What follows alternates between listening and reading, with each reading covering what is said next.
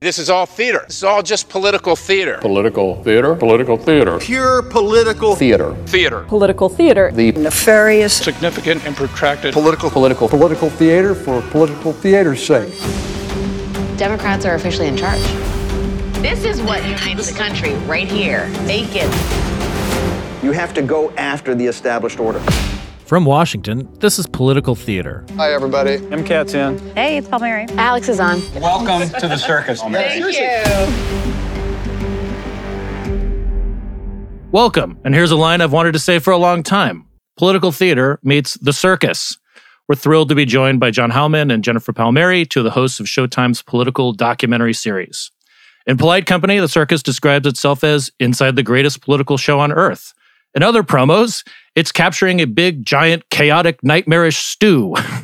we're pretty down with that. We like to ask what the F is happening in politics ourselves, and we're trying to pull back the curtain on some of the stunts, antics, and motivations here in Washington. Uh, but in our wildest dreams of how nutty politics can get, did we imagine covering politics in the way we've seen the last few months? John, Jennifer, what do you think? Me? Um, no, I did not. Not in my, you know, when I I worked on the Clinton campaign and I imagined a Trump presidency. Um, um, and I did not imagine, um, I imagined that he might get impeached and be removed from office. I did not imagine, what I didn't imagine was a situation where hundreds of Republican elected officials would join him in trying to overthrow an election. You know, I, I didn't I didn't imagine that it would that his sort of approach would permeate the Republican Party, and that's what is of you know that's like was of, of the of the gravest concern. But did not see this one coming.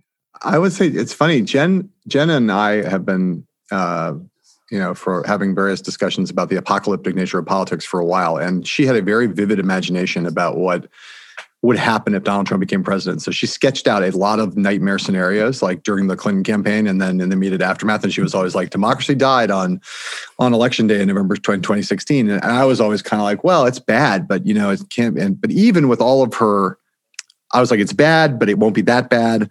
And as as florid as her imagination was, she didn't imagine anything this bad. I can attest to that. That's true. She did not scale her most apocalyptic visions were not as apocalyptic as what's actually happening. And um, I I agree. It's like you know, there's no. It's a it's a it tests the uh, limits of one's abilities to to to imagine uh, to to have imagined how terrible it was because I don't think that you know.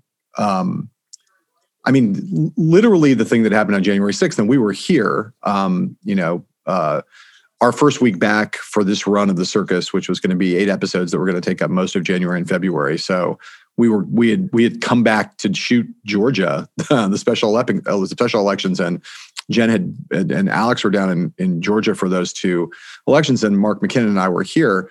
Um, so it was our first week back, right? And it was going to be a big deal because those elections seemed like a big deal, and the electoral college certification we thought was going to be a big deal, and it was going to be political theater to use your to use your words, um, uh, a plenty on the sixth, but it, it, again, all the horrible things that happened over the last four years, you still, even then, the, the, the you could not have conjured a specter of thousands of Trump supporters actually storming and taking the Capitol and people ending up dead. I just think, you know, you I mean, anybody who claims they predicted that is is is uh is is lying about their their imaginative capacity. I just, you know, I, I we sat there watching it I, again, I feel like I'm at the point where I thought like Trump was capable of anything, and then at the moment could go off the rails in a variety of ways. But as you watched it happen, and I was up there on the Capitol within an hour or so of when they breached the the the, the doors and we're in, you know, we, I walked around there mostly just kind of like thinking, am I tripping? Like, is this not? Is like I can't actually kind of comprehend what I'm yeah. what I'm witnessing here, having right. been right. in and around Washington on Capitol Hill since 1987. When I first got out of college, I worked in the Rayburn Building, and I don't know, just it's still mind blowing. And watching the video this week as these uh, Democratic impeachment managers put it up, it just brings it back, and you sit there still, even as you watch it on video, you still are kind of like, I can't really believe that this actually happened. I, actually, that, that brings up a, a, a, kind of a thought I had as as I was watching that video. You know, I I wasn't really prepared for it. Um, I mean, obviously, the trial is going to be a focus of your probably your upcoming episode on Sunday, Valentine's Day. um, I mean, how how do you approach this topic? You know, with like these raw emotions and the violence. Um, you know, and and make it like watchable but not exploitative. I'm still trying to figure that out myself. And and, and at this point, you know, with this podcast, we don't have to worry about images. I mean, what's going through your mind as you're preparing this episode? Alman, I feel like you mm-hmm. have, I mean, John's been doing, you know, John created this show. He's been doing, I'm, I'm still, what's interesting to me about this process is learning how you do exactly that, Jason, right? I mean, it's, it, I, I feel like, I mean, John should address this specifically, but I, I feel like what the show tries to do is that we have a minute, right? We got like a little we have a little bit of time than the people that cover this minute to minute do to tell to try to lift the story up with some maybe some sort of historical perspective and also kind of throwing forward to where it may go um, that you can't do if you're if you're writing you know if you're in print or, or or cable news. And that's how i think about it. But john say how it actually happens. Well i just think there's i mean to, just to answer the question directly i just think i you know is there a, a way in which in which some media outlet could be exploitive about this. I, I, guess. I mean, I could probably spin a scenario for that, but I don't think you can. I think it's really important that people that people confront these images, right? I don't think yeah. you can go too far. I think it's right that the House managers left the profanity in the video last night you know, that they put on yesterday. I should say. I think it's. I think people should be forced to watch this stuff and be and be confronted with it in all of its garishness. Um, and I don't think there's anything exploitive about it. I think people are are approaching this. At least we we certainly are. You know, we uh, you know have have, and I think generally media has been this way. I wouldn't put set us apart. I think people understand the gravity of this, and and I think I've not so far seen, and I and that's not to say it doesn't exist, but I've not seen a mainstream media uh, organization that's used this video in a way that struck me as exploitive. I think everybody has been has been putting this stuff forward in a way with a with a seriousness about it. They've talked about it in a serious tone. They've they've they continue to present it in what I think of as the proper way, which is to say, like, you know, this should not be should not be uh, swept under the rug. It shouldn't be prettified. It shouldn't be soft souled. It shouldn't be glossed up in some way. This is a thing that you know to grapple with the full implications of it. And and I don't know what will happen going forward. But the only way that that there's only the only chance that we have for it never to happen again is if people are forced to face it in all of its ugliness. And so uh, I, have not seen anything thus far that I've thought has been like gone over the line and done anything that I thought was like, you know, sort of like, you know, riot porn. I, that's not been a problem that I've encountered yet. And it's certainly on our program, we bring a seriousness to everything we do that I, it's never, there's never anything, anything we've done that's been close to the line where I've been worried about it. But I can imagine, I guess there might be something, but it hasn't come up. Yeah, it's it's a weird thing because I mean, like in in our newsroom uh, at at roll call, you know, I'm I'm like known as the pro profanity guy. Um, you know, going back to when Dick Cheney told Pat Leahy to go f himself, yeah. you know, on yeah. on the Senate floor, I was I was you know I was very much like we have to spell it out. I mean, it happened on the floor. Fuck yeah, um, bro. And uh, and but it's also it is this moment where I I mean, and part of it, you know, is just covering it and and having um, you know my team up there in the chamber when people broke in was it just when when Jamie Raskin, we've got this clip uh, of him talking the the first day of um, um, of arguments, and he recounts this thing of you know his daughter being afraid to ever be there again. And all around me, people were calling their wives and their husbands, their loved ones to say goodbye. Members of Congress, in the House anyway, were removing their congressional pins so they wouldn't be identified by the mob as they tried to escape the violence. Our new chaplain got up and said a prayer for us, and we were told to put our gas masks on. And then there was a sound I will never forget the sound of pounding on the door like a battering ram. It's The most haunting sound I ever heard, and I will never forget it. My chief of staff, Julie Tagen, was with Tabitha and Hank locked and barricaded in that office. The kids hiding under the desk, placing what they thought were their final texts and whispered phone calls to say their goodbyes. They thought they were going to die.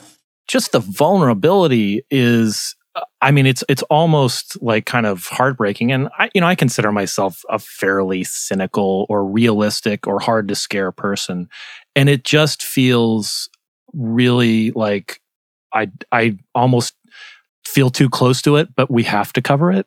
you know, it's this weird balance. I I don't know. I don't know. I guess we're going to make it up as we go along, right? It certainly is uncharted, right? I mean that, um, and everyone is I mean, I, I, think that you could feel that with Congress too, that they they have been affected personally. Their lives were personally threatened, but they're trying to make the effort to make it not about themselves, right? To make it about a larger, um, you know, a larger uh, principle. Um, but wow, that day could have gone the other way. I was in Atlanta on the sixth because um, we Alex and that's Jonathan Alex and I went down to cover uh, the Georgia Senate runoffs, and um, that seemed like a big victory for little d democracy, right? And then I saw what was happening, and I had that you know this like sick feeling. Immediately, I thought because I saw I saw rioters in the in the Senate chamber. Immediately, I thought, where's Cory Booker and where's Kamala Harris? Right? Like where you know that was like my mind went immediately to black senators being particularly vulnerable and like thinking is this the day that we're going to lose you know that they're you know, we're going to lose United States senators. They're going to be killed. Um, and especially with nooses, you know, being part of like the, you know, the the equipment, Confederate flags, this kind of stuff. I mean, one one thing I'm I'm curious too about just your personal experience and, and professional life. I mean, you worked for Barack Obama mm-hmm. in the White House. You worked for Hillary Clinton's campaign. Uh, these are two people who you know really attracted a lot of like vile rhetoric and threats and and and so forth. Um, and uh, you know, I was kind of struck by your interview with Nikema Williams, the freshman Democrat from from Georgia who was just elected. I think the biggest thing that we can take away is that not making this about partisanship and hoping that they realize that this is about this is about our national security. This is about the institution of the United States Congress and coming into that body every day, serving the people of this country, we all deserve to feel safe. And I might not agree with you on a vote, but that shouldn't make you feel unsafe.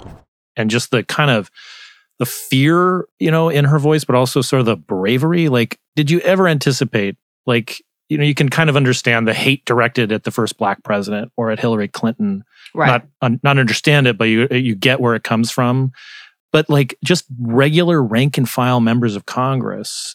Did you ever anticipate in your time that you would see like that, that same sort of like hateful, violent rhetoric directed at like a freshman Democrat from Georgia? no. And when I lived through that with Obama and Hillary in real time, with Obama, it felt like okay, you know, I worked for Bill Clinton too. Presidents come under threat, um, and then you it, it got tor- you know you felt you felt you felt it get torqued up under Obama from the Tea Party on. You knew about the some of the personal threats. You knew that his security was more than what you know when I worked for President Clinton, what it was. And then with Hillary, honestly, is where I felt like it started to change. I felt like I really thought and feared that there would be violence before the election. Um, and that didn't happen. But uh, it, you know, I did feel like we were on a bad trajectory. So when I when I talk to somebody like Nikema Williams, what I want to lift out of that is this isn't just a you know relatively young new member of Congress going to work. Um, her life is in danger, and she's part of this through line. You know, starting from you know hundreds of years ago but more recently 60 50 years ago she's in john lewis's seat. Um, her great aunt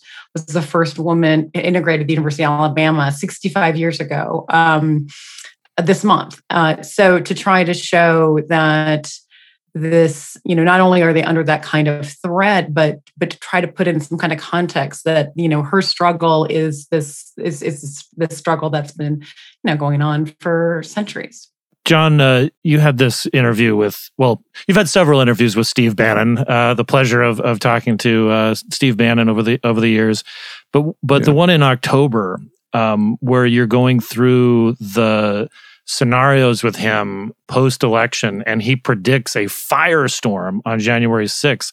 Every vote gets certified. Yeah.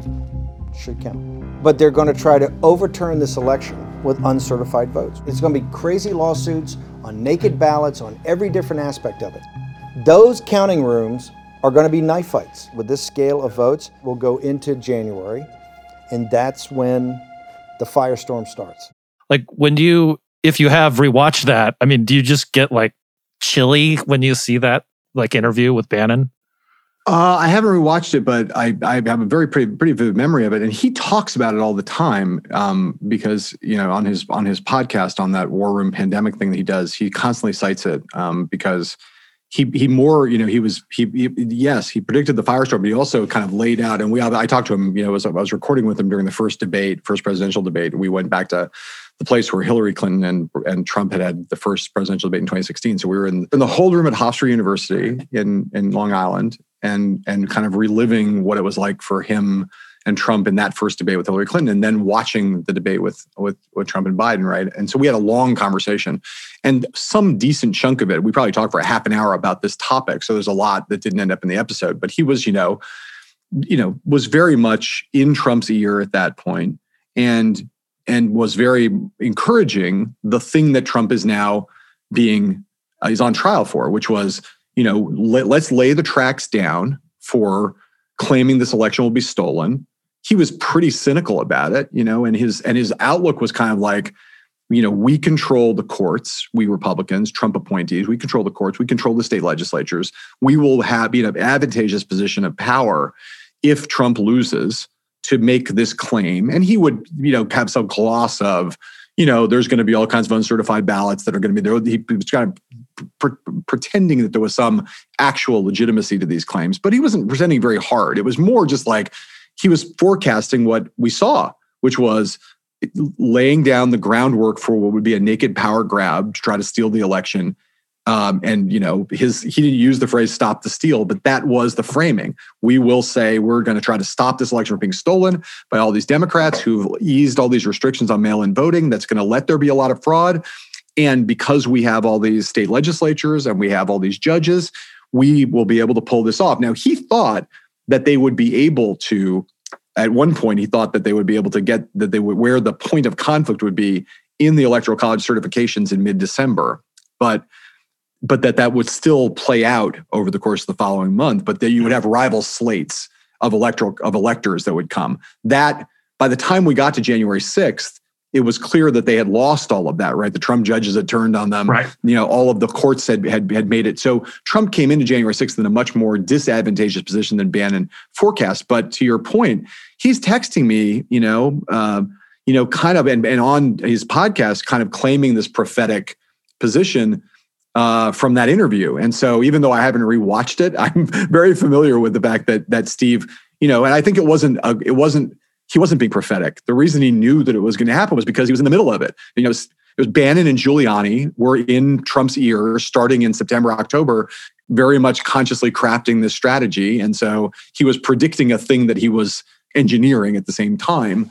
Um, and it's, I mean, it's, I'll say, I mean, I've interviewed Steve uh, in some very contentious interviews over the years, which is the way that I think that should be with someone like Steve Bannon. I would not have him back on the air now given I think that he's gone way too far when he suggested putting uh, officials that should, that should have their heads on pikes, the thing that got him deplatformed, I think, appropriately by Twitter and other places. But you know, in the earlier interviews, they were always contentious, but they were always interesting. And part of the reason why it was worth doing was because he was, even when he was out of Trump's favor and not in the White House officially, he was always in Trump's ear and always had a lot of uh, had a lot of influence. And and so uh, that one though will stick with me, given the events now, what actually happened that's one that is I think will be worth uh, would be worth someone going back to and looking at just because there's so much in it that unfolded in the way that it did. So, I mean, this this doesn't seem like you know we're. I mean, we are turning corners. We've got a trial going on. I mean, there was going to be some sort of resolution to it one way or another, but domestic extremism, terrorism, you know, security issues, and so forth. This is going to be part of the landscape for a little while.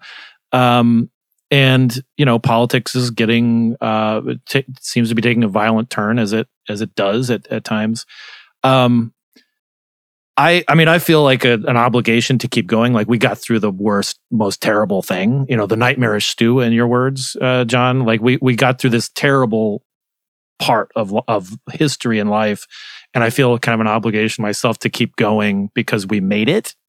Um But how do how do you think how how are we going to do this without going nuts? I don't know. I don't know. That, we don't. We don't get a choice about that, right? Nobody asks our nobody. Nobody asks for our, our permission to make things crazy. Um, I feel like, uh, I, am not meaning to turn this into group therapy, but I just I'm curious what what your coping mechanisms all are. I might. Try I mean, I don't know them, that this you know? is a coping mechanism. It's just I'm just terrified, Jason. Like I don't think I'm not sure that we made it through the worst. I feel like we got a second chance, is what I feel like democracy, you know, and I'm trying, I'm not trying to be partisan here. I'm talking about democracy with a little d, but I feel like democracy got a second chance when I saw the inauguration. And, and um, I was glad that Pence was on that stage because it was a reminder that as comforting as it was to see George W. Bush and Barack Obama and Bill Clinton and Hillary Clinton and everyone being friendly and um, not partisan, that the Trump presidency did happen. You know, Pence was there to sort of memorialize that. Um, and I feel like we got a second chance. And what really worries me is what you see happening at state Republican Party levels, right? Like, you know, Liz Cheney got censured by by her uh, party. The Senate Majority Leader in Michigan, who's a very conservative guy, that's gone to great lengths to stop Gretchen Whitmer from um, uh, from some of the COVID restrictions that she's tried to do, is now denying um, that uh, that there was Trump people actually at the Capitol. He's, he's saying that it was rigged uh, because he is uh, in danger of being censured by a local Republican Party for not being tough enough on Gretchen Whitmer. There are from Georgia to Arizona to Texas, state capitals all over the country are considering more legislation to make it harder for people to vote. Um, in Georgia, which you know had the huge uh, mail-in and early vote, they're trying to get the Republicans there are trying to get rid of that now in this in this legislative session. And so I feel like in terms of democracy surviving and not becoming a country where the minority can rule as 100 you know 100 plus uh, republican members of congress voted to overturn the certification of the electoral college you know i feel like that's the next big fight and yeah, I feel I'm, you know, we have a, a my crew, we, we say WAPA, what a time to be alive. Um, uh, about this time, but it feels like a privilege to be able to be, you know, part of trying to understand it. Uh, but we don't get a choice about how hard it is. Scary. I don't think that the um, that it's at all. I, I, I don't. I'm not generally a, a, a, like an instinctively pessimistic person, but um, I'm also, I think, pretty clear eyed. Um, or I try to be at least. Um, and I don't think it's at all. Um, it's at all a foregone conclusion that we're through the worst of this um, by any means. I think you know, I think Trump. There's a fundamental dividing line in the world between people who think Trump was a cause and Trump was a symptom of what what has happened on the right in the last uh, in the over the.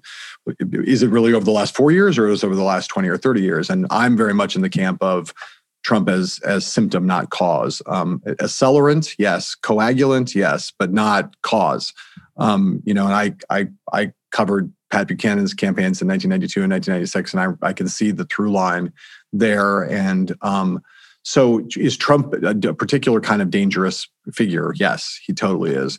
But the stuff that gave rise to Trump and made his takeover of the Republican Party so easy that hollowed out the Republican Party in the way that it did and allowed it to become what it is now, which is a party for you know white grievance and xenophobia and racism and uh, resentment and then this kind of billionaire class on top of it kind of profiting off all of that you know that and that has left the party so morally intellectually bankrupt that you know uh, having listened to the democratic impeachment managers yesterday go to the text of the constitution and explain guys you guys are say you're originalists. You've said for years that's what you are originalists. You're uh, strict constructionists of the constitution. Here's an argument made for you to show you why this is in the constitution why we can have this trial and impeach this guy even though he's out of office. And republicans had with no counter argument really from the other side republicans still overwhelmingly voted in a totally morally i would say bankrupt and nihilistic way to try to shut this thing down so they just wouldn't have to face it right? So what does the party believe now? I don't know. It's got again it's this bundle of of, of grievances but on top of all of that I think you look at that, Trump is now gone, but that that still is there. You know, the mm-hmm. thing that gave rise, as I said to Trump, so he could easily kind of conquer the party and make it worse over the last four years.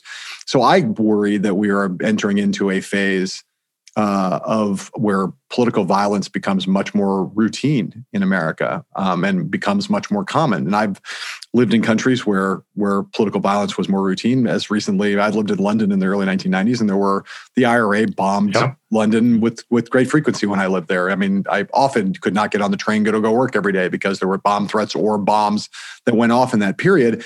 You know, so it's not like you know we've not been lucky in America. If you, I, one shouldn't set aside the long history of, of of white supremacy and political violence wrought on on African Americans over centuries in America, but setting aside that for the just for the point of this discussion, which is to say, in terms of bombs going off and that those kinds of expression of political violence, we've been lucky that those things have been pretty rare in recent American history. But we could very well be headed back into a, a period. That's my fear, and I don't think I think there's reason to worry that that is where we're headed. And I do think there is a big fight that's now been that's now been uh, outlined for all of us, which is you know a fight that's not at all between Democrats and Republicans, but a fight that's between uh, people who believe in in in in our the in democracy and our constitutional republic, and people who are either supporters of or certainly tacitly acquiescent to uh, autocratic tendencies and and some of the stuff that and the and political violence on a regular scale. And I think that big fight is a big fight that's going to probably define the rest of my covering it. You know, and and having a voice in it and and having a strong point of view about it I think it could be the thing that kind of defines my political career, my political journalistic career for the rest of my life. I mean, that could be that's a that's maybe a that we may actually be getting to. You know, Reagan talked about the long twilight struggle, right? Um, or whoever it was whose phrase that was about the twilight, long twilight struggle against communism. This is a new long twilight struggle, you know, that the country is going to have to go through, and it's not. I don't think the the outcome of that is guaranteed either. Um, and I hope it's not the case that we're entering into a period where political violence becomes more routine. But again, I don't discount it at all as a as a possible scenario, and that's one of the things January 6th did. I mean, if you're not aware of the possibility that that's where we're headed on the, after January 6th, you've got your head in the sand. And and I'm not like the kind of person who wants to go through any part of my life with my head in the sand. I think that's a dangerous place to have your head, you know. Ellen, you know, some of the value too of this trial is that we're we are facing up to that. Um, what was what was the term, Jennifer? Uh, Watpa? What a time to be alive. Oh, Watpa. Yeah. Uh, yeah. What a time to be Well- alive. That Well, here here we are. yeah, coined by um, Liam Lee, uh, John. he's one of our uh, he's one of our camera guys. Yeah. that's great. Yeah. It's Hamilton, right? What a look around, look around. How lucky we are to be alive right now. This not this is not the less. This is that's the optimistic version of that. How lucky we are to be alive right now. Watpa is kind of the more neutral. Like, is it positive or negative? Hard to know. What a time. Yeah. Well, John, Jennifer, thank you so much for uh, for talking to us on political theater. Uh, as, like I said, the, I've I'd been waiting to say that when the, when the circus comes to political theater, you know, instead of town, right? Uh, I really appreciate your time. Thanks for having us on. Yeah. Thanks.